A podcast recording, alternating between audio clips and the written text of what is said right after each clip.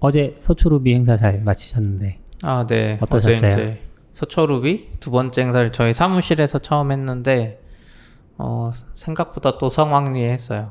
오 성황리 예. 많이 오셨다는 얘기인가요? 저 많이 오기도 했고 우선 그 표도 빨리 팔렸고 음, 모임을 지난번에도 가끔 해서 사람들이 많이 왔는데 이번에도 또 새로운 분들이 약간 섞여 있었음에도 어? 불구하고 또 금방 매진됐어요. 루비계에 새로운 분이 있다니. 루비 하는 회사들 은근 많아요. 지금 어제 음. 보면 다른 스타트업 약간 미국에서 네. 공부하시다가 창업하시는 분들이 은근 개발자 아닌데도 네. Rails 배워서 하시는 분들도 있고 음, 어제 저는 그분하고 이야기 못 나눴는데 낙교님이 이야기하셨는데 이쪽 강남 어디 위워크에 계신데요. 오, 그래서 나중에 가볼까 싶기도 하고 또 마이리얼 트립도 예전에 지금도 한지 모르겠는데 어쨌든 그쪽이 recruiting 하시는 분도 왔었거든요. 음. 채용 담당 쓴다고는 하시더라고요. 네? 루비 쓴다고 하시더라고요. 네, 마이리얼 트립도 원래 Rails 쪽이었으니까 그리고 뭐 여러 가지 회사 은근 여기저기 쓰고 있어요. 네. 모임을 안 해서 그렇지. 네, 그리고 이제 음, 어, 어제 이제 발표 중에 저희가 영상은 다 녹화해요. 네. 제가 워낙 관심도 많고 음. 그래서 저희 어제 회사 시스템도 잘 돼 있어요. capture board 사가지고 어, 각자 녹, 녹화 안 해도 이제 되게는 해놨는데 음. 제일 재밌었던 게 이제 카카오톡에서 옛날에 서버 이야기였는데 그건 이제 off the record로. 돼가지고 음. 녹화를 못해서 아쉽긴 한데 음. 사람들도 그걸 제일 재밌어했어요. 그쵸. 저 같은 경우만 해도 이제 카카오에서 Rails 쓰는 걸 알고 있었으니까 음. 카카오 분들 통해서 알지만 대부분은 카카오가 Rails 썼다는 사실을 모르잖아요. 그쵸. 근데 그분이 이제 이야기해줬어요. 카카오 초기에 Rails였고 음. 중간에도 뭐 Java랑 막 섞여 있었고 지금도 Rails가 일부 남아 있고 음. 근데 이제 그거 좀 더 이야기해 주셨어요. 어디까지 저 제가 이야기할 수 있는지 몰라서 음. 말을 못 하는데 거기서도 이제 기본은 막 자바로 전환하자. 느리면 무조건 루비 탓. 음. 예, 느리면 루비 탓인데 그분이 이제 엄청 열심히 해가지고 아 루비 문제가 아니야. 또 음. 개선하고 해버리고. 음. 예. 그렇지만 결국 그게 여러 가지 이야기 있어 재밌었어요 아무튼. 저는 그 포인트에서 재미있었던 게 그분이 그런 얘기를 하셨거든요. 이거는 카카오톡이랑 상관없으니까. 음. 루비가 느리 다른 언어보다 느리긴 느리지만 서비스 할 만큼은 충분히 빠르다 이 얘기를 하셨어요. 그쵸. 근데 저는 루비가 느리긴 느리구나. 그분이 팩트를 그러니까 언어, 공개하셨어. 언어 스펙만 보면 느린데 이제 음, 대부분의 서비스의 장애나 뭐 느려지는 게 그쵸. DB나 음. 이쪽에 있다 보니까 음. 언어 자체는 느 네이버도 막 음. 엄청 잡았을 때 자바 느리다 뭐 이런 말 많았던 시절에도 아, 쓰기 자바도, 시작을 했는데 음, 자바도 처음에 정말 상상을 못할 정도로 느렸었거든요. 그렇군요. 근데 뭐 계속 성능은 개선되고 서비스 성격에 따라서 그런 게 문제 안 되는 서비스는 분명히 있죠. 맞아요. 그러니까 카카오도 그때 보면은 이제 겁나 빠른 황소 프로젝트 이런 거 할 때 그런 건 어차피 성능이 너무 중요해가지고 음, 음. 자바도 아니고 C++로 했었다잖아요. 음, 그런 거 맞아요. 보면 자바는 성능 쪽에 있는 게 아니라 약간 오히려 반대로 네. 생산성이나 이쪽 측면으로 와 있어야 되는 언어 아닌가 음. 싶기도 하고 고나 이런 건 확실히 빠른 쪽 언어로 예. 좀 뭐라 그러죠 생산성을 네. 낮추면서 가는 것 같긴 한데 음. 예, 그랬어요. 음. 재밌었어요. 그래서 다른 분들도 재밌게 듣고 그리고 원래 이제 여- 7시 반부터 시작해서 10시에 끝내는 거였는데 네. 10시에 끝나고 이제 네트워킹 하라고 이렇게 했더니 사람들이 안 가가지고 아. 11시까지인가 했었어요. 네, 저도 한 10시 40분까지 버텨봤는데 음.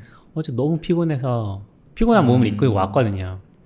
네, 피곤해서 아 도저히 끝까지 못 있겠다 싶어서 그냥 갔어요. 음, 그렇죠. 오랜만에 만나서 재밌었던 것 같아요.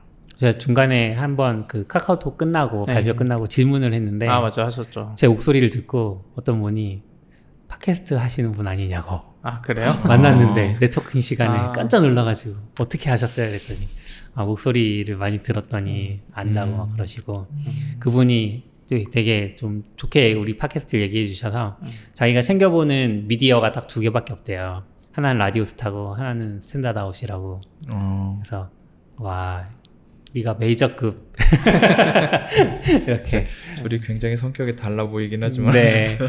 좀 더 열심히 해야 되는데 근데 이제 저도 그분이 같은 분일 것 같긴 한데 팟캐스트 들으면서 목소리 구분이 좀 힘들다고 음. 특히 저랑 낙교님이 힘들대요. 어 정말요? 네, 저는 반대로 저는 저랑 낙교님 힘들 줄 알았는데 그러니까 저도 음. 이제 그럴 줄 음. 알았는데 저 목소리 톤이 좀 다르고 네.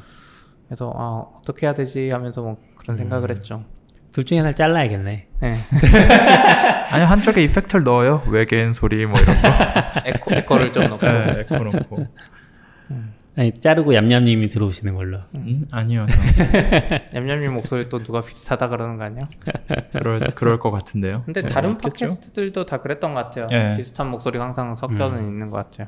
목소리 톤만으로 구분하기 좀 힘들고 이제 억양이나 말투 그런, 네, 이런 거 말투 주로 이런 쓰는 걸로. 단어. 근데 그것도 하다 보면 사람끼리 서로 비슷해져가지고 음. 어느 순간부터는 사실 제일 좋은 게 유튜브 해야 된다니까. 아 그거 확실히 알 수 있겠죠. 신과 함께처럼 아 음, 이렇게 하고 여기 영, 영상 틀어놔요. 하셨잖아요 유튜브 그래서 두 네, 분이서. 맞아요. 회사에서 잠깐 했는데 그거랑 또 다르죠. 얼굴을 보이는 건 네. 좋은 것 같지 않아요. 전 얼굴을 보여야지 돈을 벌 수 있다니까요. 아니요 그 유튜브가 돈이 되나요? 저는 약간 이제는 회의적이야. 유튜브는 돈은 계속 되죠. 돈은 되죠. 돈은 되는데 한 상위 1%만 돈이 될 것 같아. 음, 아니에요. 찍는 대비해서. 그러니까 찍는 노력에 대비해서 찍는 노력을 줄이면 되느냐. 돼요. 아, 그 노력. 대비로 돈이 안 되는 건 팟캐스트죠. 그쵸. 사실은 아니에요. 근데 어? 우리는 지금 후원해 주시는 분들이 계속 후원을 해주고 계셔서 아 물론 그렇긴 하죠. 음, 유튜브 하면 그분들이 유튜브에도 후원해 줄 수 있어요. 유튜브 실시간 생방하면 그 별풍처럼 예. 트위치 그렇게 해주니까 더 많이 그리고 벌 수도 뭐 있어요. 조회수 아. 100이면 뭐 200원이라도 들어오겠죠. 아, 광고 기업들이 주는. 저희 다음에 여기 실시간 생방 해봐야 되겠다. 100회 특집. 예, 저 아이맥으로 뭐 50회 이제 특집 영상 이런 거. 캡처하면서 예. 캡처보드로 다 했는데 하다 보니까 아 이거 실시간 방송을 할수 음. 있겠는데 그 생각이 들었어요. 네트워크도 느린 음. 것도 아니고 근데 이제 뭐 비공개도 있고 하니까 안 하긴 했는데 팟캐스트는 나중에 실시간 생방 할수 음. 있지 않을까? 네. 한번 해보시죠. 이번 루비 행사할 때 뭐 어려웠던 점 이런 건 없었어요? 우선 저는 준비를 안 했고 저희 아. 회사에 다른 분이 이제 그렇군요. 새로 오- 대학생으로 이제 여기. 신입으로 오셔서 음. 그분이 이제 하시면서 아. 그분이 이제 루비 배우면서 해보겠다 그래서 그분이 거의 다 하셨어요. 아, 아 저랑 그분을 그냥 아무것도 안 하고 그분을 초대했어야 날로 먹었네. 되네. 그러니까 네, 맞아요. 그분을 초대했어야 되는데. 지난 방송 때 나왔던 얘기인데 역시 승진을 하고 봐야 되는군요. 아니 저랑 낙교님이 하라 워낙 안 하니까 그때 아, 일회 모임하고 안 해서? 네, 일회 하고 한 몇 달 동안 또 안 하잖아요. 음. 근데 이게 확실히 이제 막 배울 때는 그런 의지가 막 생기잖아요. 모임도 있었으면 좋겠고. 아 그렇죠. 그래서 더 하게 되는 것 같기도 해요. 그렇군요. 아마 그래도 다음 행사는 또 3월에 할 수도, 아 다음 달에 바로 할 수도 있을 것 같기도 해요. 음. 어제 오신 분 중에 이제 발표하겠다는 분들도 있으니까. 잘 됐네요. 음. Ruby의 번창을 기원합니다. 네, 아 Python보다 잘 나가면 안 되는데. 왜요? 왜요? 네? Python이 앞에서 좀 맞고 음. 스크립트 언어 느리다 이런 건 Python이 다 맞고 Ruby는 그냥 돈 잘 버는 언어로 포지셔닝하면 좋겠어. 아. 음, 둘다 돈은 비슷하게 벌지 않을까요? 그런가? 네. 아 근데 예전에 그 이야기 하셨잖아요. Python에 막 데이터 이런 것 때문에 사람들 네, 많이 네. 늘어나니까 나만 알고 있는 언어이고 싶다고 제가요? 그러셨어요. 너무 제가요? 유명해져서 사람 많아져서 스카리님이. 그런 거 아니고? 아니에요. 너굴님이 그러셨어요. 저는 저만 알고 싶은 언어라고 얘기한 적은 그러니까 약간 너무 많은 사람이 아니까. 네. 아, 아니 그런 의미는 아니고 아니 그게 제가 했던 얘기도 아닌 것 같은데 스카리님이 하셨던 것 같은데 그런가요? 아니요. 진위를 팟캐스트- 따지려면 예전 팟캐스트 팟캐스트를 다 들어야 되잖아요. 빨리 알아보세요. 아마존에 text to 아니 speech to text 아, 한글 되긴 돼요. 잘잘안안 돼서, 그렇지. 그렇지. 그러니까 말을 우리가 똑바로 해야 되는 것 같고 음. Rebuild FM을 제가 일본어 돌렸는데 네. 생각보다는 잘 안 됐었거든요. 아, 저는 표준어만 좀 발성 좋은 사람들이 하는 건 어떨까 싶어서 신과 함께를 돌려봤는데 네. 네. 그 다음에 화자가 이제 몇 명이다 이렇게 음, 지정해서 음. 했는데 음한 70% 정도는 소라 소리 어떨까요? 소라 소리. 소라 소리가 뭐예요? 그 소라 소리라고 소라라는 분이 윤소라 씨- 씨였나? 그분이 아나운서 출신이신데 예. 그분이 뭐 책 읽거나 뭐 이런 예. 프로였던 것 같아요. 아 그러고 보니까 책 읽어주는 무슨 그것도 있잖아요. 팟캐스트 아예 책을 읽어요. 아니, 제가 지금 얘기한 건 음. 팟캐스트를 읽어주는 게 아니라 우리 걸 다 듣지 말고 아 그러니까 다- 저 제가 하고 싶었던 건 이제 예. speech to text 테스트 하실 때 그런 예. 팟캐스트들 해보시면 아 그런 걸. 써면 써보면 그런 아니요 거 근데 비싸더라고요 한 시간에 아. 한 시간에 1, 2달러씩 나가고 그쵸. 그냥 알바 쓰면 더 알바 구글 쪽은 없나요? 아니죠 알바가 더. 비싸죠. 알바 알바가 비싸죠. 더 비싸죠. 시간당 최저 시급이 8천 그럼. 원인데 아, 한 시간에 알바. 아니죠. 최저 시급을 굳이 안 따지는 세상이잖아요. 프리랜서잖아. 이건 일거리 단위로 주면 아, 한 개당 얼마? 그쵸. 근데 누가 프리랜서로 일 주는데 그걸 시간당 최저 시급 따지면 하겠어요. 그냥 그거 이제 전문가는 아마 1.5배속 막 이렇게 하면서 타타타닥 치지 그거 않을까? 법에 저촉되는 거 아니에요? 그러면 프리랜서는 그런 거 없잖아요. 그래서 용역하는 거잖아요. 어 그래요? 그래요? 잘 그건- 모르겠습니다. 최저 시급을 어떻게 알아요? 이거 지금 팟캐스트라 그렇지 무슨 우리가 무슨 일이 있어요. 예. 이게 몇 시간짜리인지 알 수도 없고 그냥 일 어, 단위로 그래서 올려주잖아요. 보통 타임 테이블 같 만들어서 얼만큼 시간 썼다 이렇게 하지 않아요? 그건 이제 시간 단위로 하는 거고 만약에 우리가 변호사랑 계약을 해요. 예. 변호사가 이게 몇 시간 걸리는지 어떻게 알겠어? 음. 근데 그래서 그걸 다 적어서 주잖아요. 뭐 하는데 조사하는데 얼만큼 걸렸고 이런. 뭐가 있지? 그 뭔가 음, 아무튼 시간 단위로는 일을 안 하는 것 같아요. 계약하는 것들을 본 적은 있는데 뭐 기생충에서 피자 박스 접는 뭐 이런 것도 네. 이런 건 건당이긴 할 것 같긴 한데. 건당 베이스일 것 같은데요? 이런 근데 거. 이거는 음성을 듣는 거니까 명확하게 시간이 보이잖아요. 한 시간짜리를 들어야 된다라고 하면 안 할 것 같아. 이게 이, 이 사람이 뭐 text to speech 돌릴 수도 있지.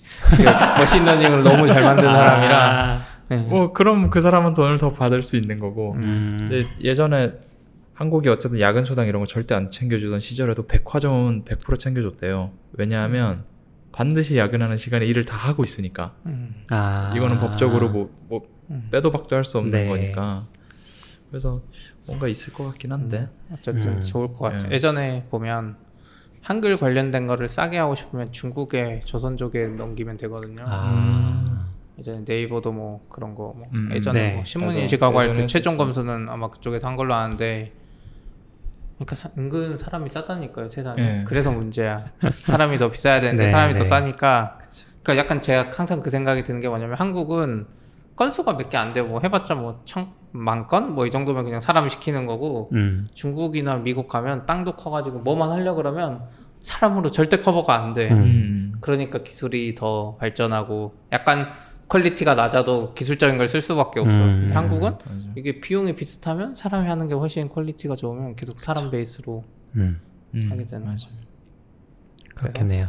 뭔가 우리 STDOUT 팟캐스트를 좋아하는 분이 음, 무임 무임 노동으로 이렇게 스크립트를 누가 만드는 거 아니야? 예전에 별로 기대하지 않아요. 예전에 아니 안 그랬으면 좋겠어. 예전에 RailsCasts에 음. Rails의 그 팟- 팟캐스트 비디오라는 게 유명한 거 있었거든요. 돈 내면서 하는 음, 거. 근데 그게 너무 좋으니까 물론 15분이긴 한데 한 화가 그 팬이 ASCIIcasts라고 그 음. 사람이 거기서 한 말이랑 그걸 다 쳤어요. 와, 그래서 다 그걸 따로 했어서 결국 그게 RailsCasts 쪽에 붙었어요 탭으로. 와, 아. 검색 편의성을 위해서. 뭐 검색 편의성 때문은 아닌 것 같고 뭐 그걸 다 못 보는 사람이 있어서 그런지 아무튼 아. 누가 그걸 다 일일이 했어요. 15분이라서 뭐 가능했을 수도 있는데 자기가 공부하면서 하는 거니까. 음.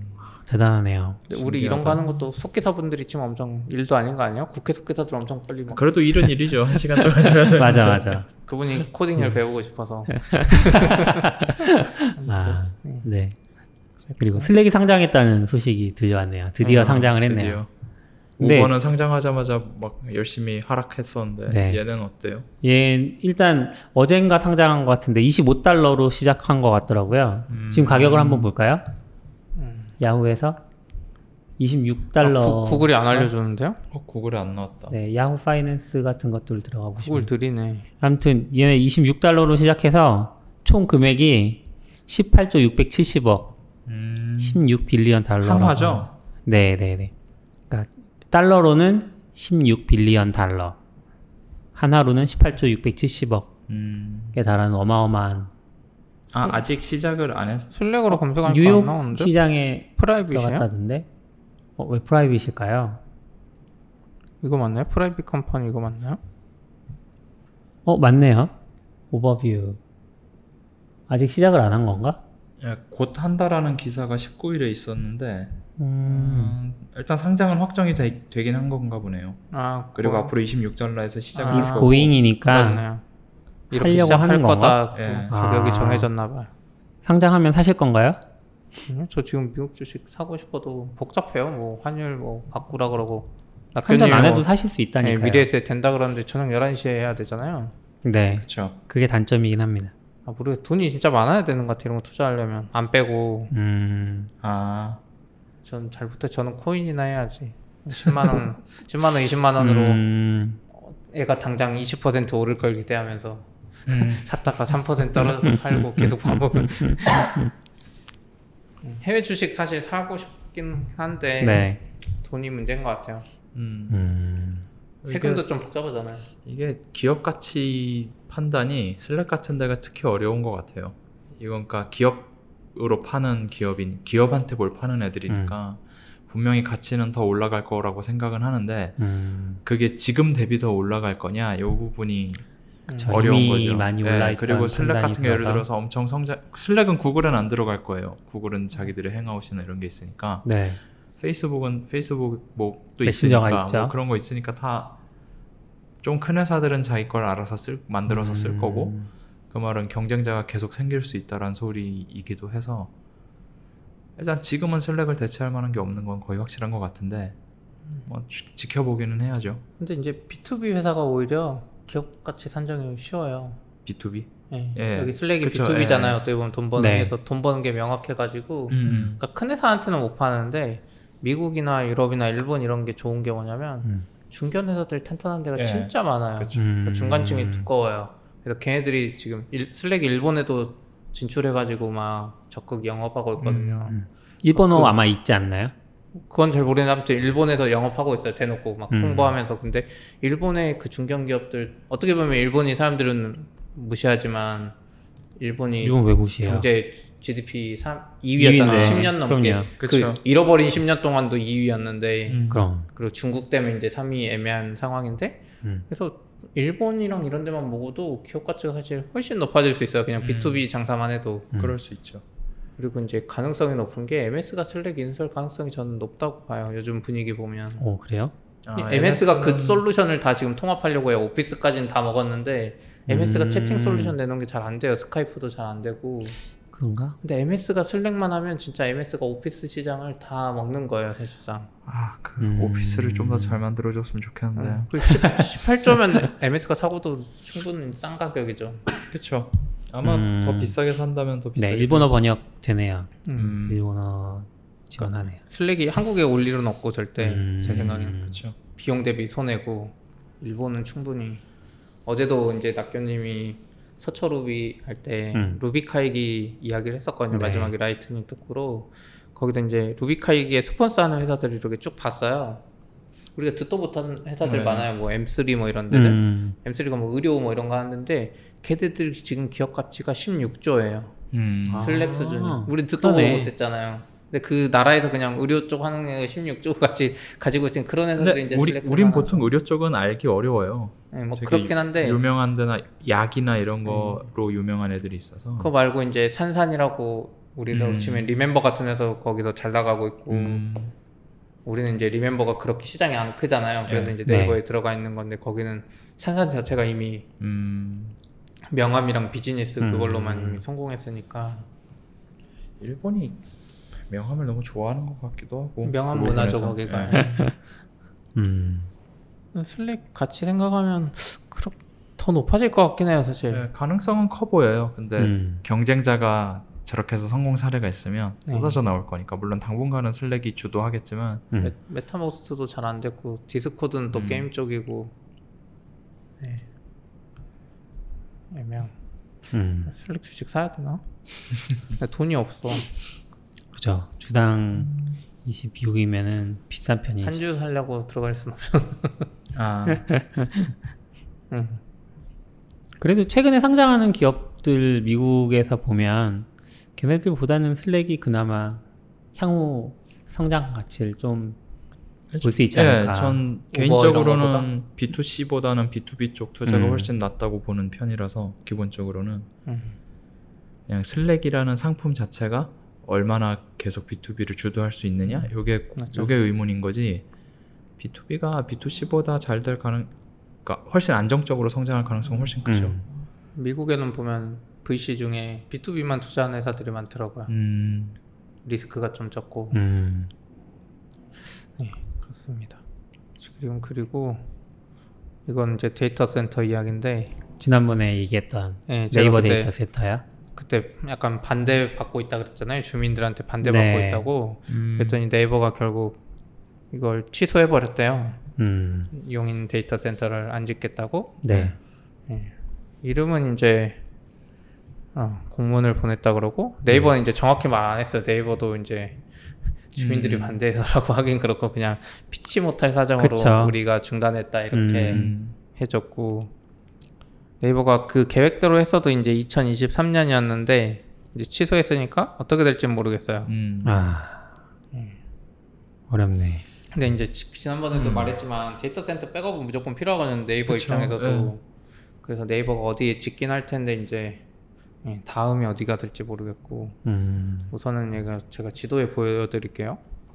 지금 공세초등학교 이야기가 나오니까 저도 정확히는 모르는데 공세초등학교 인근에 짓는 것 같거든요. 음. 초등학교랑 뭐 100m 차이도 안 난대요. 네네. 어. 그래서 이 지도를 보시면은 어 지금 바로 옆에 뭐가 있는지 보면 르노 삼성 자동차 중앙연구소가 있잖아요. 네. 어. 그리고 왼쪽에는 삼성 SDI 본사가 있고 음. 음. 코스트코가 있고 그 사이에 지금 아파트 단지가 두개 네네. 박혀 있어요.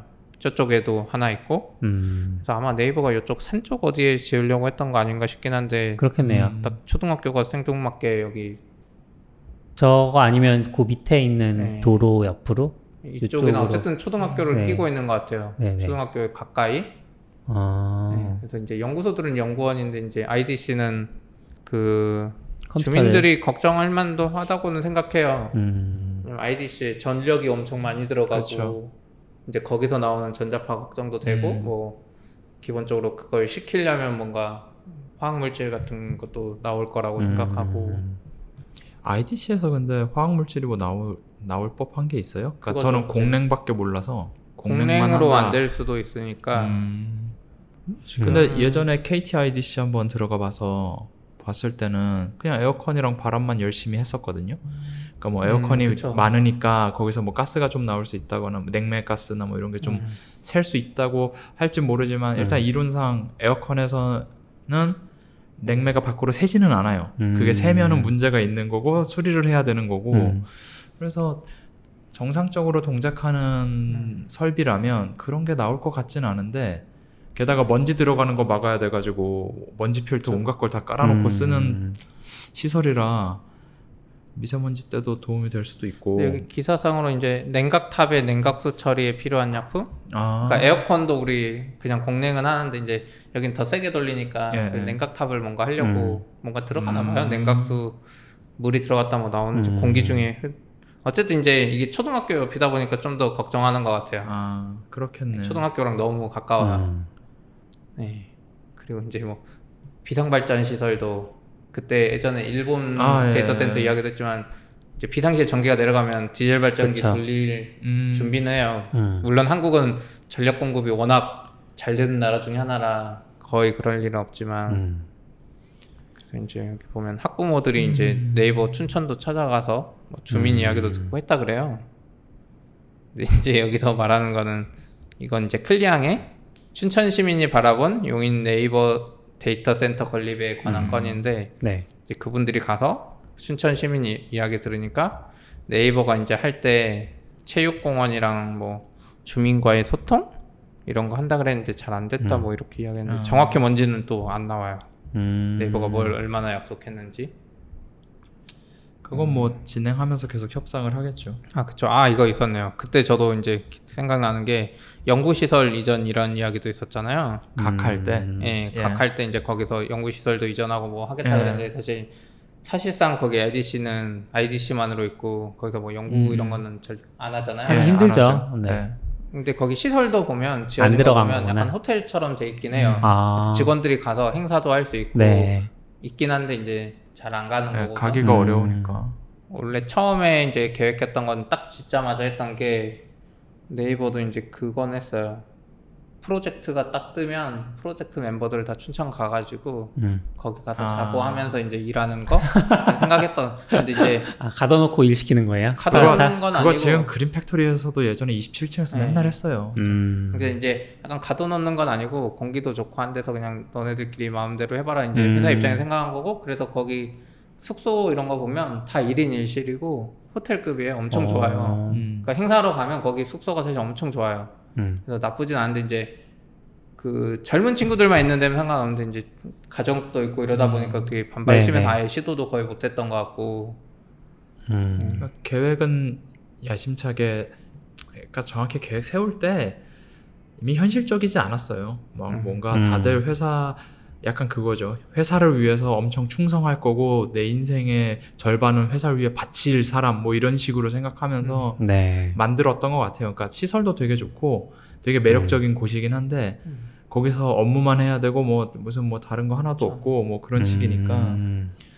그러니까 네이버가 어떤 어쨌든 현실적이든 비현실적이든 어떤 네. 계획을 세웠고 그대로 안 된 거죠. 저 그냥. 음. 그리고 이제 여기도 보면 뭐 일자리는 사실 이건 좀 애매해요. 이분이 좀 이건 음. 좀 세게 쓴 것 같아. 네이버에 인컴지라고 그 고객센터 하는 회사가 음. 있긴 해요. 음. 근데 이분은 여기 좀 세게 썼어. 콜센터 그 이상 그 이하도 아니고 뭐 물경력을 쌓고 싶고 돈에 욕심이 없으면 저는 이게 약간 안 좋은 거잖아. 사실 지방에는 어떤 일자리든 있으면 좋아요. 네. 그건 좀 약간 애매한 거 그리고 용인은 애초에 이런 거 짓는 것도 아니고 음. 그리고 이제 원래 이거는 사실 시민들이 기대했을 것 같아요. 그 공간이 너무 좋아서 지금 시민들이 휴식 공간과 음. 강당을 약간 공개하고 거기 보면 농구장도 잘 돼 있어요. 어, 음. 실내 농구장, 얘기하시는 예, 거죠? 실내 네. 농구장 춘천 거기에 근데 이제 그게 국가 중요 시설물이라고 일반인 접근 못해서 공개를 안 하고 아, 보조금 아. 받기로 한 것도 취소했대요. 음. 그래서 약간 이런 것들 이게 뭐 이해는 가네요. 왜냐하면 데이터 센터가 바로 옆에 있는데 아무나 들락날락 하면 사실 보안상의 위협이 있잖아요. 근데 뭐 어떻게 하려면 또 할 수 있었을 것 같긴 한데 굳이 그거를 이제 감, 음. 감당하느냐의 문제도 있었을 것 같고 음. 음. 그 이건 기자가 기사 제목을 못되게 뽑은 것 같아요. 전자파 발생 이유 반대 이렇게 적으면 음. 누가 봐도 야 그게 무슨 이유야? 전 처음에 기사 제목만 읽고 아니 전자파가 사실상 원적외선인데 다들 원적외선 좋다고 누워 있으면서 어 뭐 그런 원적외선 좋아하면서 왜 이건 반대해? 약간 음. 약간 이건 그냥 좀 비꼬는 생각이 잠깐 들었던 음. 거였는데 그렇죠.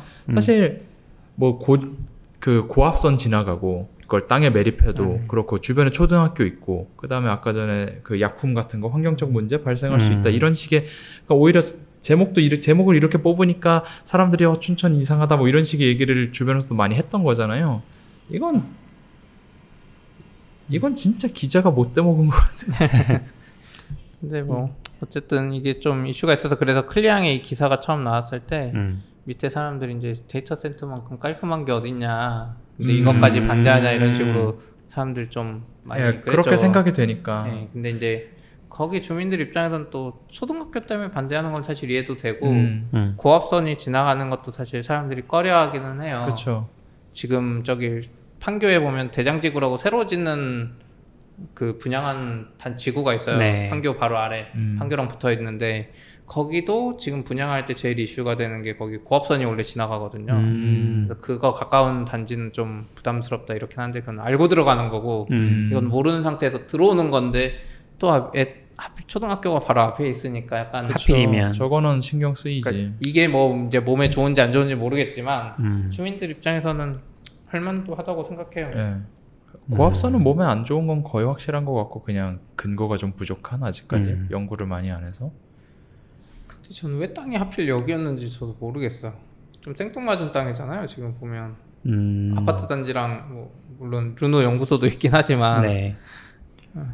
저수지 있고 물 갖다 쓰기 좋고 네, 물- 산물 속에 갖- 있고 물 네, 각. 가게 해- 가게 했던 이유도 거기가 이제 산 속 어디면 냉각하기 음. 좋아서 그랬던 거잖아요. 근데 그거 음. 다 의미 없는 것 같아요. 저. 예? 의미가 아, 아 그렇죠. 사실 개마고원 아니면 의미가 없을. 수 있는데 약간 미국도 보면 막 사막이나 진짜 알래스카 정도 지은 거 아니면 온도 차이 약간 나는 거는 음. 그리고 아 위치 난방비를 보니까- 약간 줄여줄 수는 있지만 음, 근데 이게 위치가 지금 경부고속도로 바로 옆에라서 근데 IDC가 굳이 이럴 필요 네이버에서 가기엔 편하네요. 그래도 그쵸. 훨씬 춘천보다 분당선도 꽤 어차피 네이버 직원 중에 가고 IDC 가는 사람도 없잖아요. IDC는 없죠. IDC의 상주 직원 네. 따로고 거의 없기는 한데 네. 그래도 그리고 백업 목적에서는 그래서 그래도- 지금 그렇죠. 네이버 이제 용인이 취소됐고 네이버가 재검토하겠다고 발표를 하니까 어제자 기사인데 음. 의정부시, 포항시, 아. 인천시 뭐 이런 곳에서 지금 자기네 유치하려고 아. 다 검토 계획을 들어갔다고 하네요. 그렇죠. 그렇 그 예전에 아마존이 뭐 하겠다고 했을 때랑 비슷한 근데 상황이 이제 오는 아마존은 거죠. 뭐 직원들이 확실히 고용 효과가 있었는데 미국에서 음. 데이터 센터는 사실 고용 효과는 별로 근데 없죠. 단기적으로만 보면 고용 효과가 있긴 하죠. 건설하는 건설을 동안. 해야 되니까. 그러니까. 그리고 고용 효과가 크지 않아도 이게 지방세를 또 거둘 수 있잖아요. 그러니까 아니, 아까 데이터 그 센터 가지고는 근데 아까 맞죠. 그 클리어한 기사를 보면 네이버가 춘천에다가 지방세를 안 내서 문제가 됐거든요. 음. 그러니까 사실 안 낸 게 잘못이지 냈으면 지방세 확충이 됐단 말이죠. 음, 그러니까 잘 한다고 하면 그러면 이제 사실 확 그 모집을 했을 때 자기네 유치를 했을 때 지방세가 거친다는 건 음. 굉장한 메리트가 되겠죠. 그렇긴 하죠. 세금 한 일정 기간 동안 감면해 주는데 그게 음. 풀리면 그때부터 그 지역에 도움은 되긴 할 텐데. 이게 성남이 굉장히 그 뭐라 그래야 되지? 경기도 쪽에서도 굉장히 큰 힘을 차지하고 있잖아요. 성남이 그 이유가 결국은 성남 판교에 모여 있는 그 회사들이 되는 음. 지방세가 어마어마해서라고 저는 알고 있거든요. 그게 또 그렇게 크진 않아요. 물론 그게 음. 크긴 하지만 사실 그때 성남시 이재명 시장이 이제 음. 정부에서 지자체 막 서로 돈 내라 안 내라 네. 싸울 때 보면 제일 높은 거는 부동산이에요. 음. 부동산 아. 사고 팔때 내는 거 세금이 제일 세요. 음. 기업은 그 다음이에요. 그러니까 판교 있기 전에도 분당에 회사가 뭐가 있어요. 네, 그쵸. 뭐 SK랑 KT 음. 본사는 있다고 해도 큰 거 없잖아요. 물론 테크노밸리가 있어서 그것 때문에 또 집값이 오르고 음. 그 집을 사고 팔면서 거기서 나오는 세금이 이제 음. 100% 지방 100%인지 모르겠지만 해서 땅값 높은 동네가 잘 사는 이유가 약간 기본은 그거가 있어요. 그래서 물론 지방 기업이 많아도 좋긴 하지만 그러면은 땅값은 결국 일자리랑 연관되긴 하는데 그쵸. 예. 이 데이터 센터가 일자리랑 연관이 될지는 잘 모르긴 하겠네요. 근데 이게 좀 알 수 없는 것 같아요. 어떤 효과를 낼지 모르기 때문에 일본 같은 경우도 지난번에 이제 기사 보면 IDC가 조심해 있긴 한데 그 IDC끼리 서로 뭉쳐 있으려고 한대요. 네트워크 속도를 음. 조금이라도 빠르게. 아. 어쨌든 데이터가 서로 왔다 갔다 하기 때문에 빠르기도 하고 예. 웬만하면 뭉쳐 있으려고 하니까 네. 하나 네이버가 만약에 들어왔어요. 근데 지금 한국도 아마존도 그렇고 지금 IDC가 부족한 부족하죠. 음. 상태가 돼버렸거든요. 기존의 서버들은 이제 모르겠어요. 아마존 클라우드 지금 네이버 아니 아니 아마존이랑 아마존도 지금 확장해야 되는 상태고 IDC를 그리고 구글도 지금 서울에 들어온다 그랬고 음. IDC 상암동에 MS, 들어온다고 하더라고요. MS는 지금 부산이랑 서울에 있는데 또 하나 음. 경기도 쪽에 하나 더 한 두 개? 음. 한 개인가 두 개 더 있는 것 같아요. 아, 그러니까 IDC가 지금 막 지어질 소요가 있어. 그러면은 만약에 네이버를 누가 잘 음. 구슬려서 아니면 혹시 자기들이 진짜 큰 계획 가지고 네이버뿐만이 아니라 IDC 한 세네 개를 동시에 음. 유치할 수만 있으면 그건 나름대로 뭔가 자원이 되겠죠. 음. 그럼 그 근처로 또 기업들이 몰리겠네요. 빠른 속도가 필요한 네트워크. 뭐 그 이제 그러면 약간 네트워크가 쪽으로? 중요한 회사들은 네. 갈 수도 있죠. 네이버를 조금이라도 더 빨리 클라우드라서 네. 그냥 그거 쓰, 클라우드로 쓰면 아, 뭐 되지 그렇죠. 거기 붙을 이유는 근데 별로 없을 것또 같은데. 그거 있잖아요. 주식하는 애들은 그쵸. 예, 그러니까 그 사람들은 근데 고용이 아니죠. 아 그렇긴 한데 그거는- 이제 그 옆에 갈 수도 있죠. 예, 그 사람들은 가겠죠. 예. 플래시 보이즈 보면 음. 그 건물 최대한 가까운 데 가가지고 전용선 꽂으려고 하니까 네. 예. 물론 그 IDC에 들어가면 되지만 뭐 그러니까 알 수 없는 것 같아 이게 음. 음. 근데 지금 IDC가 정말 그 지역 경제에 도움이 되느냐는가 애매한 게 구글 처음에 뭐 IDC 뭐 음. 한국에 만든다고 할 때 그거 뭐 우리 전기만 주고 세금은 다 아일랜드에서 내고 음. 수익은 하나도 안 난 걸로 처리하고 있는데 음. IDC가 예를 들어서 춘천 춘천이든 뭐 용인이든 어디든 들어갔어요. 그러면 전기는 한전 전기 사용한 건 한전으로 갈 것이고 음. 그러면 그 IDC가 그 인근에서 어떠한 소비를 진작시킬 수 있는지 뭐 돈을 돌려주는 돈이 굴러가는데 어떤 도움이 되는지를 생각해 보면 IDC는 그냥 그 나라의 인프라 같은 거지 정작 그런 도움은 음. 하나도 안 되는 게 아닐까라는 생각도 들어요. 그럴 수도 있어요.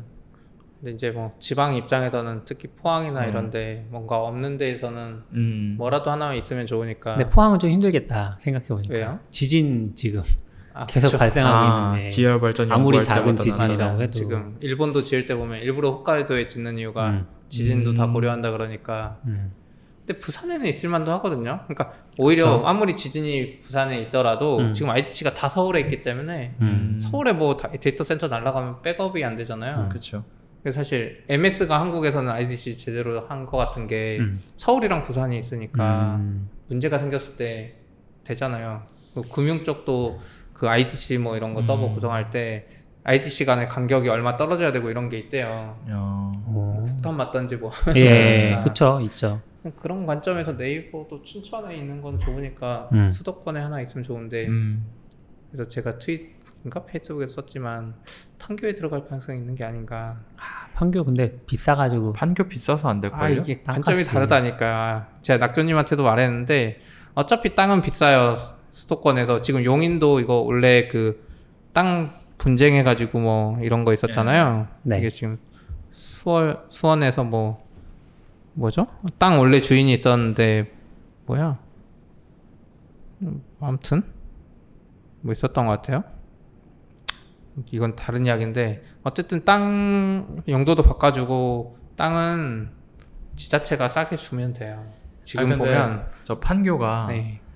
그 사옥들을 다 지을 때 다들 지하 주차장을 만들려고 하다가 바닥이 너무 단단해서 음. 지하 많이 파봤자 2층 정도까지밖에 못 팠거든요. 아. 그래서 저쪽이 주차난이 어마어마했어요. 지금은 어떻게 개선됐는지 모르겠는데, 그러니까 거기다가 데이터 센터 짓는다고 마냥 위로 그 위로 올리는 게 안 되는 동네인 게또 맞죠. 공군 훈련소 있고 뭐 이러니까 음. 그래서 높이 못 지으니 밑으로 파야 되는데 밑으로 파기 어려우면 옆으로 퍼줘야 되는데 그게 저 동네에서 가능할까라고 하면 그게 좀 애매한 게 지금 말했지만 정확하지 않은 게 현백은 지하 5층 주차장까지 있어요. 아 그렇죠 현백은 그랬죠. 그리고 음. 판교 H 스퀘어도 3층 주차장까지인가 있어요. 그러니까 음. 정확하지 않아요. 그때 건물 지을 때 사실 판교가 다 망할 줄 알았어요. 테크노밸리. 어, 그래요? 예, 네이버도 보면 땅 혼자 안 샀어요. 돈 많은데도 어. 뭐 옆에 네오이즈랑 컨소시엄에서 사가지고 기부채마다 뵙고 그렇죠. NC가 원래 땅 장사를 잘하잖아요. NC가 진짜 그 판교에 금싸라기 땅 산 거는 NC가 투자 잘한 거고 나머지 보면 뭐 한컴 이런 회사들한테 진짜 싸게 분양했어요 여기 아. 용도를 제한하면서 어쨌든 근데 지금은 이미. 개발이 다 돼서 여기는 끝났죠. 예, 그걸 싸게 주면은 안 여기에 되잖아요. 그거보다 더 넓은 땅이 지금 여기 보시면 판교 제이 제이 만들고 테크노밸리 있으니까. 이쪽이 약간 산이잖아요.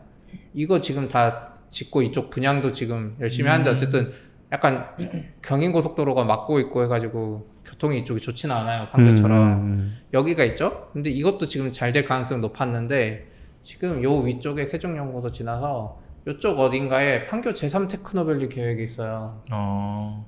그렇기 때문에 지금 테, 경기도에서 테크노밸리 관련된 지금 공장을 다 이쪽에서 경기도랑 성남이 하려고 하기 때문에 음. 그쪽이 아니고 땅 이쪽 요만큼 아니었어요? 주면 돼요 그냥 IDC가 저기 들어가는 건 괜찮을 것땅 하네요. 넓잖아요 아까 거기 보면 음. 그러니까 네이버한테 IDC 주기로 하거나 아니면 음. 그 정부 지자체를 해가지고 IDC 부지를 그냥 아예 만들어 놓고 AWS고 뭐고 다 유치해 버리면 음. 서울 가까운 IDC 그게 되잖아요 음. 그러니까 이거는 약간 지자체의 의지예요 음. 예 그래서 저는 가능성이 없다고 보진 않아요 음. 지자체가 어차피 땅 싸게 사가지고 어, 주는 그건 건데 그렇죠. 그리고 판교 쪽은 뭐가 없기 때문에 그렇게 반대할 가능성도 낮고 음. 여기 여기 땅 주면 되지 여기 낙견이 물어봤는데 여기가 공항이거든요 아, 음. 성남공항이 저기예요? 네, 그래서 이제 높은 건물은 못 짓는데 아. 판교 데이터 센터도 보면 높게는 안 지어요 옆으로 넓게 하려고 하지 그래서 저는 어차피 또 성남시랑 친하고 네이버가 성남시한테 땅 몇 개 샀어요 음. 네, 성남시가 주민들한테 욕 먹으면서 네이버한테 땅 진짜 많이 팔았어요 어. 지금 본사 있는 자리도 원래 초등학교인가 무슨 관공서 부지예요. 네. 그래서 지금 음. 바로 옆에는 아파트들인데 그 사이에 생뚱맞게 기업이 들어가 음, 있거든요. 음, 그거 팔 때도 말 많았는데 그 바로 옆에 있던 빈 공터도 원래 경찰서 부지인가 그런데 네이버가 확장하다 보니까 땅이 없으니까 또 네. 그거 성남시가 음. 줬거든요. 음. 좋죠 그건. 그리고 성남시가 또 지금 판교에 공터로 주차장처럼 쓰는 데 있어요. NC소프트 앞자리. 예.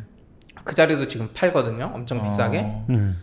거긴 너무 비싸서 사실 IDC 비용은 안 음. 그러니까 성남시는 보면 판교가 잘 됐기 때문에 음. 이렇게 막 부동산으로 지금 장사를 잘해요. 음. 주민들도 딱히 뭐라고 안 해. 집값이 잘 오르잖아요. 그래서 가능성이 있다고 봅니다. 아, 물론 인천 이런 데도 좋지만 그럴 수 있겠네요. 네. 예, 어떤 부동산 이야기 하다 보니까 이야기가 예, 가고 있네요. 예, 어쨌든 역시 이런 얘기가 오래 얘기하기 좋네요. 네. 뭔가 논란이 될 만한 네. 예. 그리고 다른 이야기도 해볼까요 이제? 네. 기터브가 풀판다를 인수했는데요. 일단 이 풀판다가- 풀판다가 뭐예요? 저도 이제 요번에 처음 들어서 보니까 풀판다가 풀리퀘스트를 조금 관리해 준다고 해야 되나? 그런 애예요. 음, 기능이 세 가지인데 저 지금 사이트 가면 밀고 있는 기능이 네. 세 가지 나오더라고요. Pull Panda에서 제공하는 기능이 음, pull request를 처음에 remind 해주는 그러니까 이런 pull request 너 리뷰해야 되는데 아직 안 하고 있어 그런 기능이 하나 있고요 Analytics라고 해서 누가 pull request를 뭐 많이 올렸는지 혹은 누가 pull request에 리뷰를 많이 했는지 이런 식의 어떤 분석을 해주는 것 같고 그것도 이제 success rate가 있어요. 아 이 사람의 PR 성공률은 100%. 그게 좀 재미죠 매니저의 동료라고 적혀 있네요 이 기능에 음. 대해서는. 그리고 Pull Assigner라고 해서 이게 이제 GitHub에 기본적으로 그건 있거든요. code owner를 설정을 하면 그 pull request 올렸을 때 해당 pull request를 누가 리뷰를 해야 되는지 reviewer가 자동으로 선정이 되는데 풀 어사이너는 약간 뭐 randomly하게 음. 그렇게 선택을 해주거나 이런 식의 기능인 것 같아요. 저도 안 써봐서 정확하게 랜덤까지는 모르겠어요. 아닌 것 같고 아 그래요? 밸런스하고 효과적으로 음. 잘 분산되게 한 명한테만 몰리면 안 되잖아요. 네. 그래서 이걸 잘 나누는 어 근데 랜덤으로 하면 잘 나눠지는 거 아니에요? 랜덤으로 그렇죠. 하고 랜덤으로 했는데 일이 이거는 엄청 아 순간적으로 PR이고 그럴까봐. 가- 간단히 할 수 있는 수도 있고 이 사람 PR이 아. 막 아. 다섯 개 쌓여있는데 랜덤한다고 이 사람한테 또 주면 안 될 거잖아요. 최초에만 어떤 랜덤이거나 이렇게 하고 그 다음부터는 이제 어. 자기가 밸런싱을 하는 거군요. 그러지 않을까요? 그게 네. 아니면 굳이 이거 만들 이유가 없잖아요. 근데 이게 좋은 게그 깃허브에서 인수를 해서 무료로 풀었어요. 아 네, 그래서 organizer organization에다가는 무료로 할 수 있고 개인은 당연히 안 되죠. 왜냐하면 pull request는 개인적인 건 아니니까. 예, 내가 나한테 클릭해.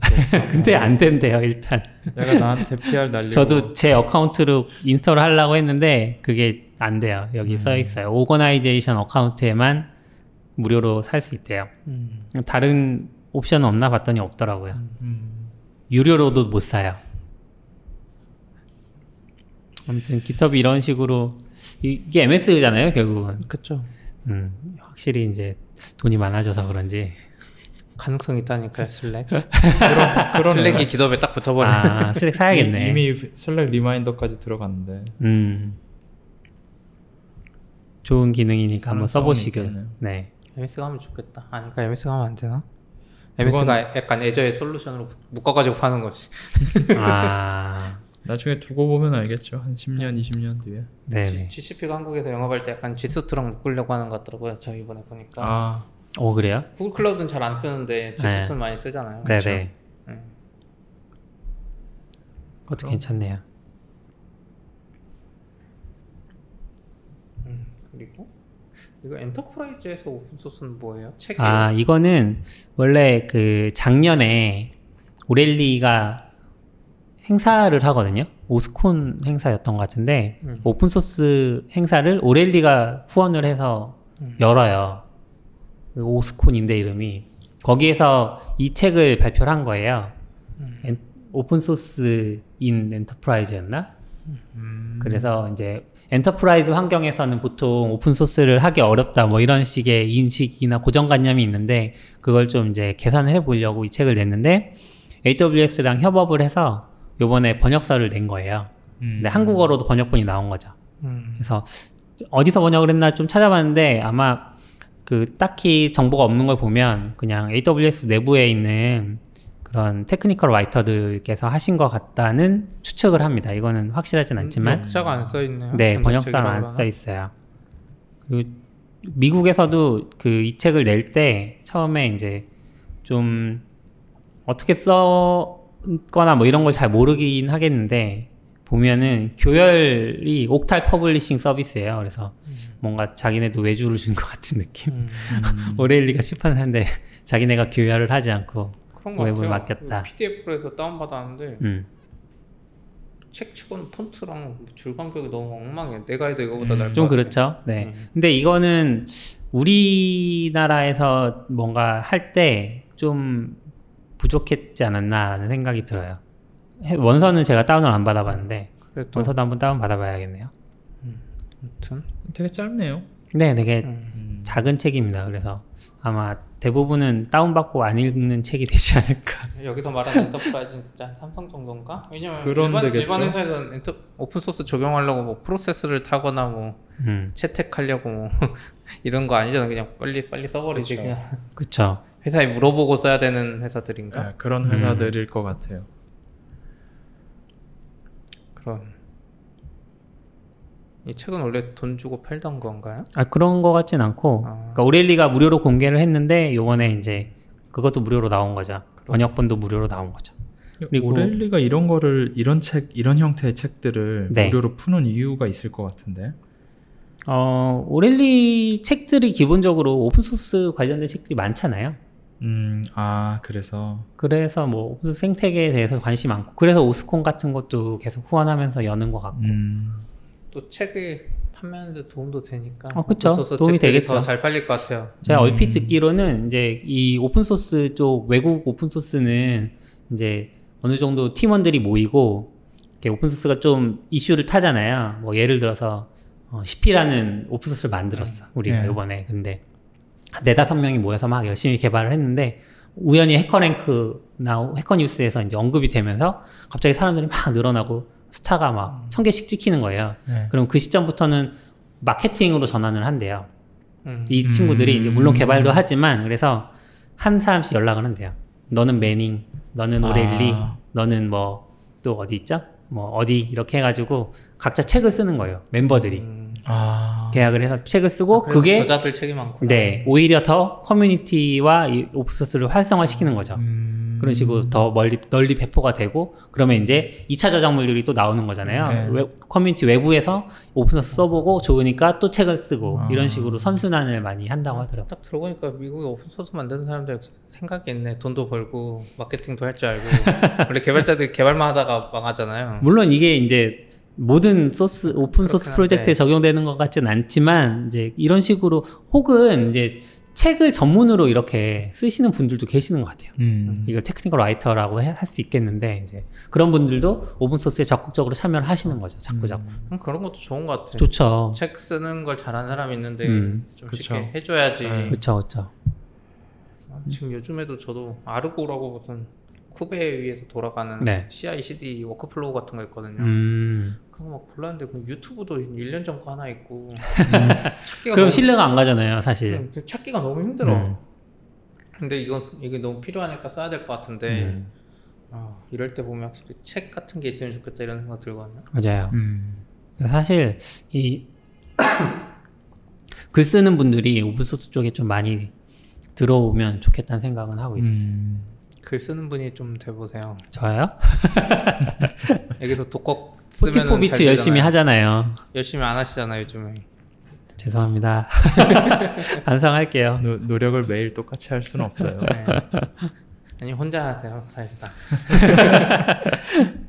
어려 조금 좀 그래요. 네. 아 이거 번역서가 왜 좀 레이아웃이 힘들어 읽기 힘든지 봤더니 네. 서체를 한글 서체를 썼잖아요. 네. 고딕 계열을 썼어요. 일단 네. 고딕 계열은 일단 그 모니터에선 보기 쉽지만 음.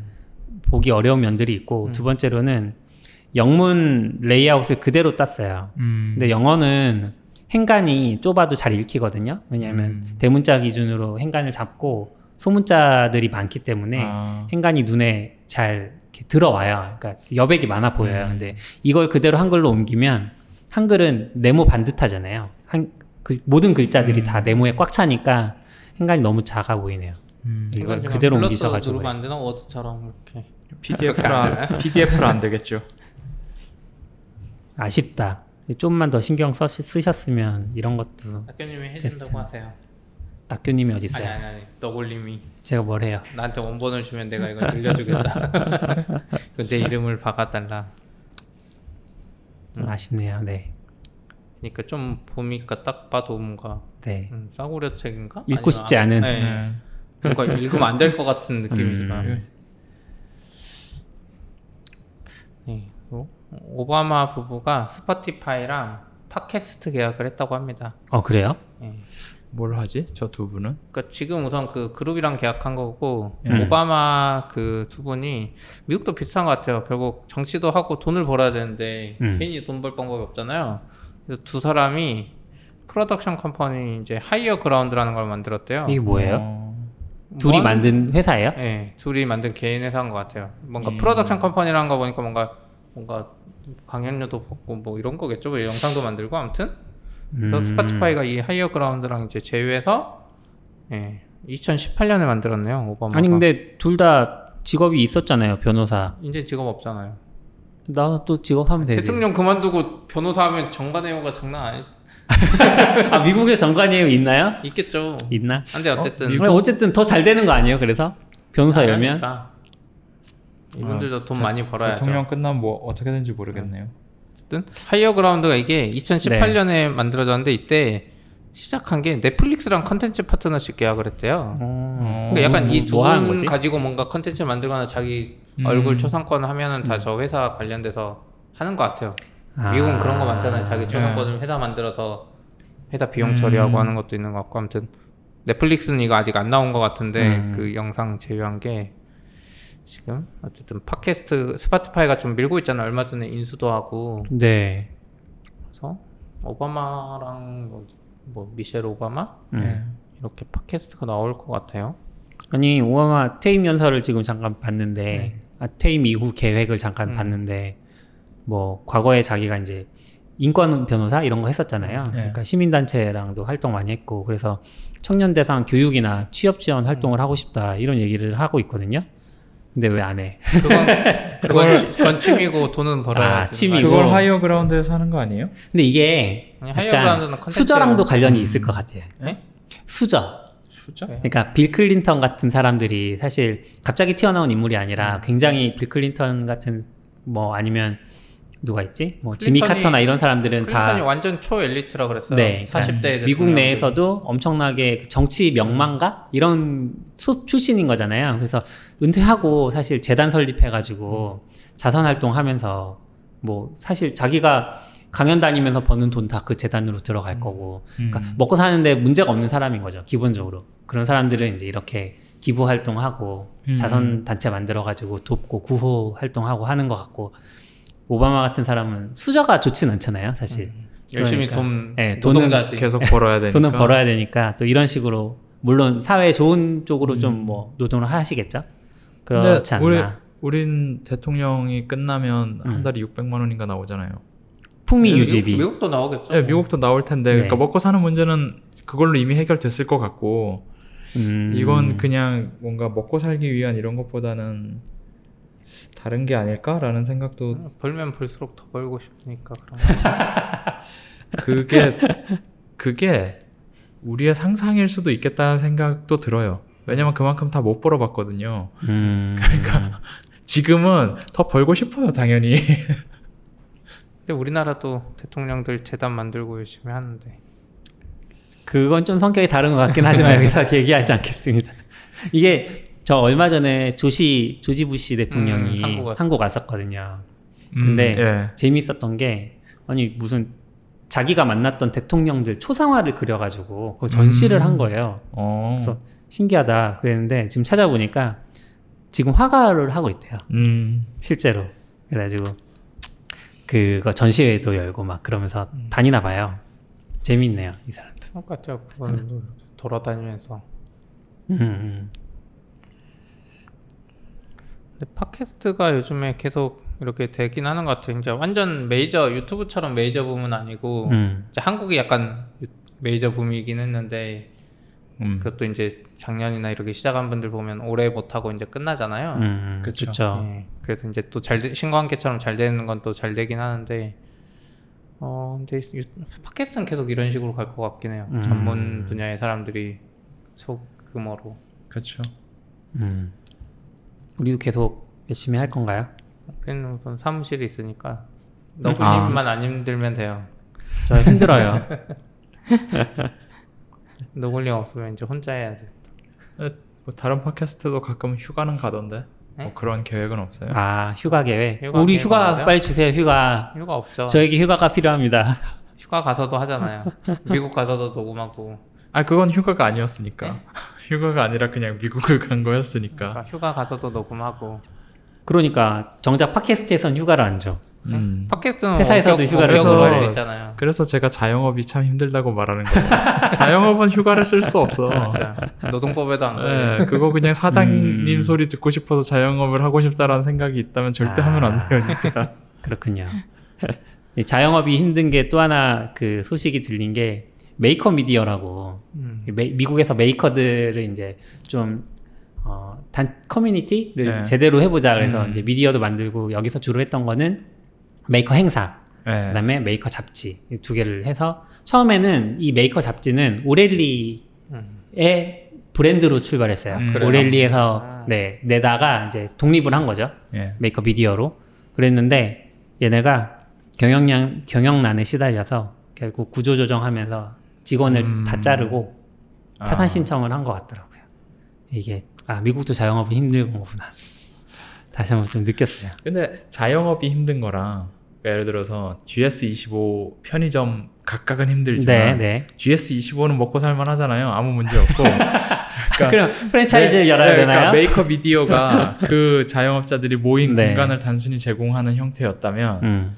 그럼 메이커 미디어 자체는 어렵지 않았을 것 같은데 그럼에도 좀 불구하고 구조조정과 건 파산을 신청했다라는 건 자영업자들이. 모였다기보다는 네. 취미 활동가들이 모인 거죠. 아, 개개인은 사실 돈을 벌 만한 어떤 그건 없고 음. 그런 사람들이 그냥 모여서 잡지에 글 쓰고 그리고 그 1년에 한 번씩 행사하면서 자기들끼리 했던 작품들 발표하고 음.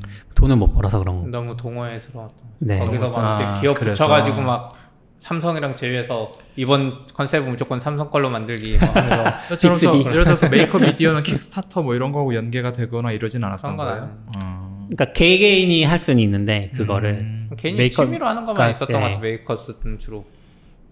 어, 그냥 성격만 들어보면 저기 플러스 킥스타터를 섞어도 되게 잘 되지 않았을까 싶은데. 음. 거기 있는 분들은 이제 만드는 것만 재밌고 예. 아까 그 컨셉처럼 아, 마케팅하는 관심도 없고 그랬던 그런 게거 아닌가. 그럼 더더욱 오렐리처럼 네가 책 써라 이제 뭐 이런 식으로 서- 뭔가 음. 그런 걸 해줄 수 있어야 그러게요. 게 아닌가 싶기도 하네요. 했어야 되는 게 네. 아닌가 싶은데 근데 사실 보- 이런 거 보면 사업화해서 성공하는 게 음. 진짜 어려운 것 같아요. 맞아. 그러니까 돈 벌려는 의지도 있어야 되고 음. 음. 요즘 스타트업들 보면은 어떻게든 싸게 가져가면서 전 세계를 대상으로 팔아서 음. 전 세계를 거의 거의 점거하는 수준까지 갔을 때 비로소 이익이 나기 시작하는 약간 그런 아. 서비스들이 많잖아요. 넷플릭스도 그렇고 저것도 그래서 막 스타트업이 엄청 낭만적이다라는 생각이 들다가도 음. 그들이 마케팅을 하고 실제로 돈을 버는 모습들을 보다 보면 아 저긴 진짜 막 내 내영뼈몸 뭐 모든 걸 다 갈아 넣어서 뭐 나뿐만 아니라 주변 사람들을 다 갈고 넣다 보면 그런 식으로 돌아가는 회사들 아닌가라는 음. 생각도 들더라고요. 그냥 메이크업 미디어는 전 제가 느꼈던 거는 그냥 동호회였어. 음. 돈 벌려는 기업이 네. 아니고 음. 그냥 행사도 어떻게 1년에 한 번밖에 안 해. 근데 아. 한 지역에서 한 번이고 그랬죠. 미국은 지역이 넓으니까 네, 아, 네. 음. 돌아다니면서 하긴 했어요. 그래도 미국이 주가 50개면 50번밖에 안 하는 거잖아요. 행사. 그리고 아 그렇죠. 약간 들어보면 아니요 50개면은 일주일에 하나예요. 그렇긴 한데 먹고 사는 게 들어보면 이게 미국에서 할 때도 주별로 하잖아요. 근데 약간 파이콘스럽게 주에서 그 커뮤니티가 하는 거지 메이커 미디어가 직접 이거를 아. 막 주최하거나 하는 건 아닌 것 같고 그냥 아, 이렇게 후원해주고. 뭐 이런 식이었던 것 구조가 같고. 안 보이는데.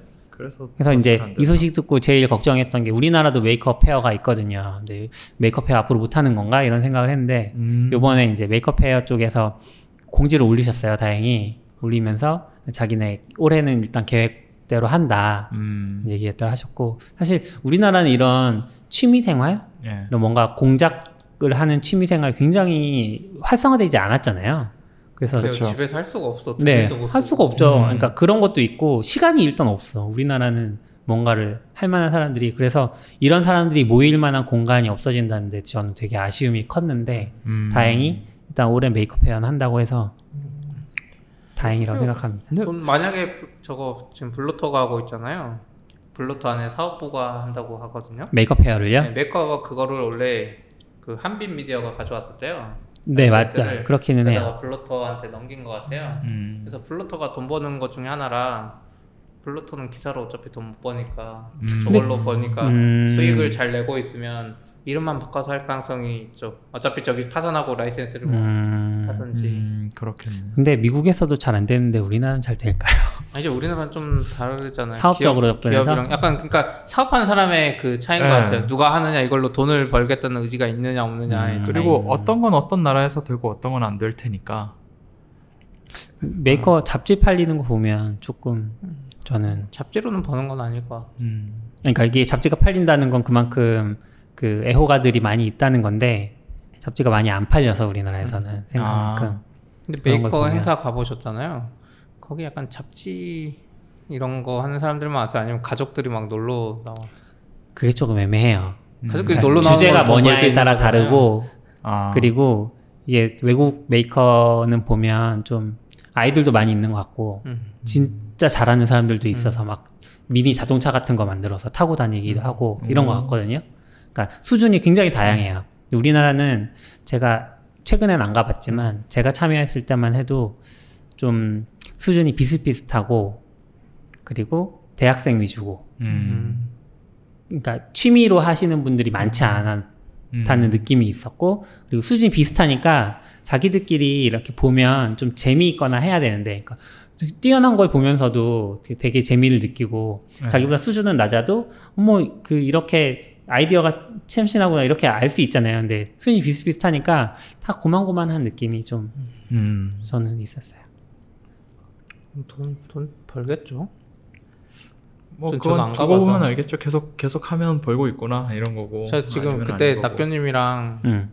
그 나골님이랑 이렇게 가서 뭐 했었다면서 야구 네네 팔았다면서 잘 안 팔렸다면서. 저희는 약간 그게 딱히 저희가 했던 그러니까 결과물을 어딘가에 공개를 하거나 하고 싶은데 할 만한 곳이 없었어요. 저희가 만들었던 게 뭐냐면 야구 경기를 시각화를 한 거거든요. 음. 1년치 야구 경기를 구단별로 시각화를 해서 결국은 그 그래프를 보면 어떤 구단이 맨 마지막에 1위를 했구나 혹은 중 1년을 거치면서 어떤 구단이 승리를 하거나 혹은 음. 패배를 했구나 몇 대 몇으로 패배를 했다는 걸 이제 상대적으로 알 수 있고 그리고 중요한 시점들 을 이제 한 10가지 정도 뽑아서 야구 음. 1년치 야구 역사에서 중요한 시점들을 이제 표시를 하고 뭐 예를 들면 이승엽 은퇴라거나 이런 식으로 이제 정리를 해서 그걸 한 장의 커다란 그래프로 만들고 그다음에 설명하는 작은 이제 브로셔를 하나 만들어서 그걸 이제 가져간 거죠. 메이크업 페어에 이제 이런 거를出품해도 되겠니?라고 물어봤는데出품해도 된다고 해서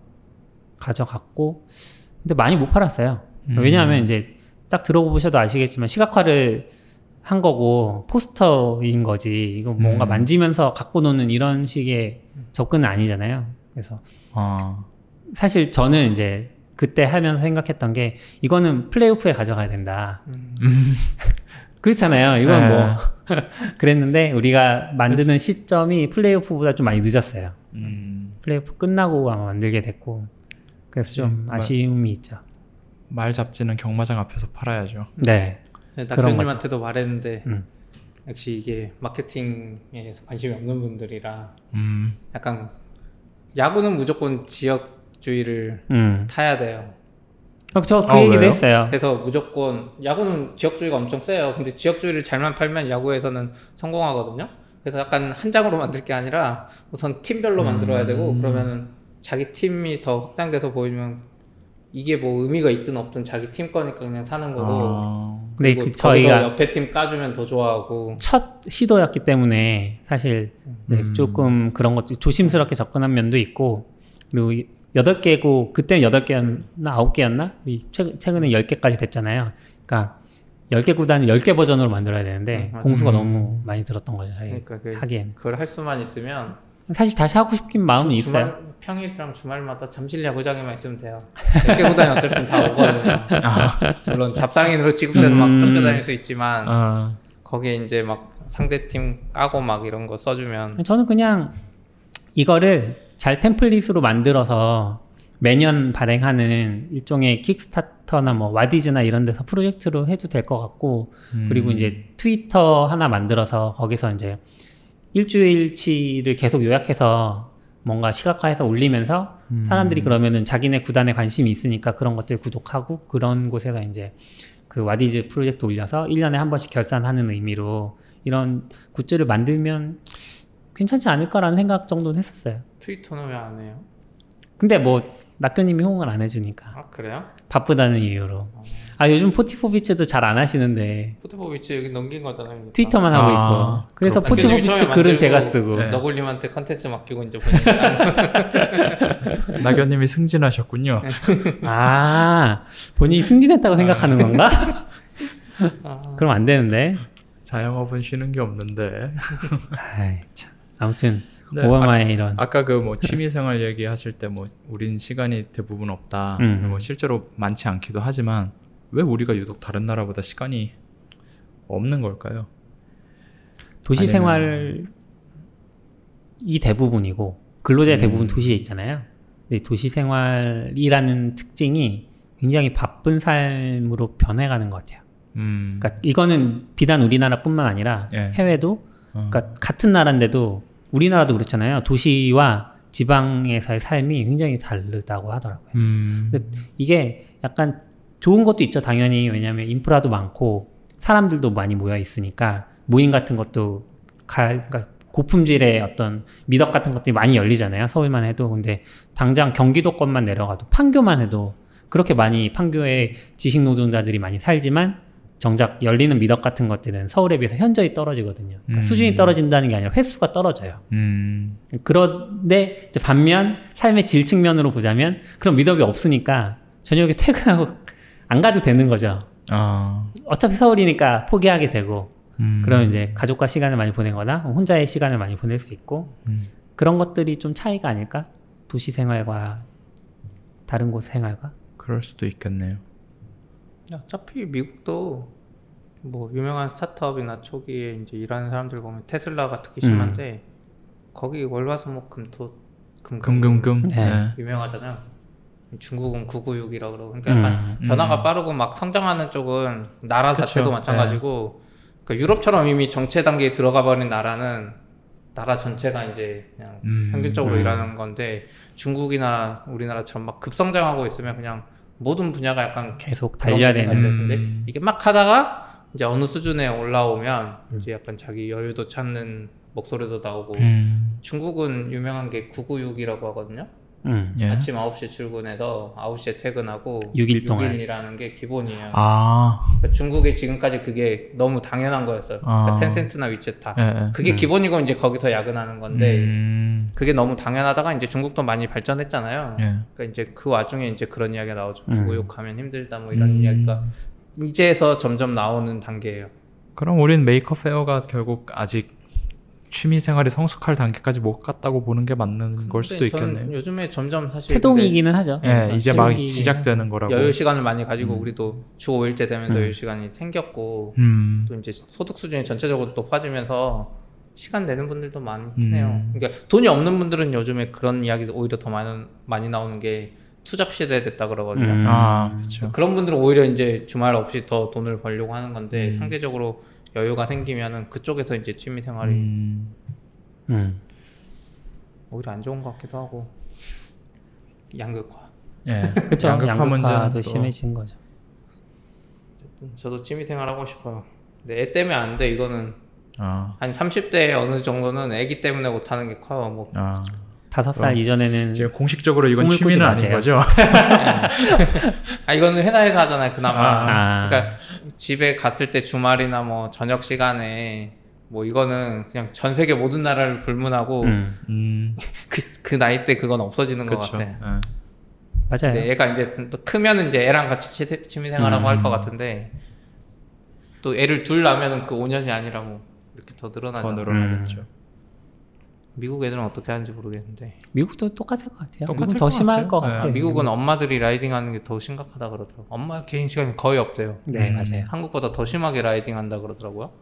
라이딩 일단 필수고 왜냐하면 거기는 학교 가는데 뭐 아, 버스가 그쵸. 없으니까 지하철 같은 게 없으니까 그리고 학교도 멀리 떨어져 있고 동네에 있는 학교가 아니잖아요.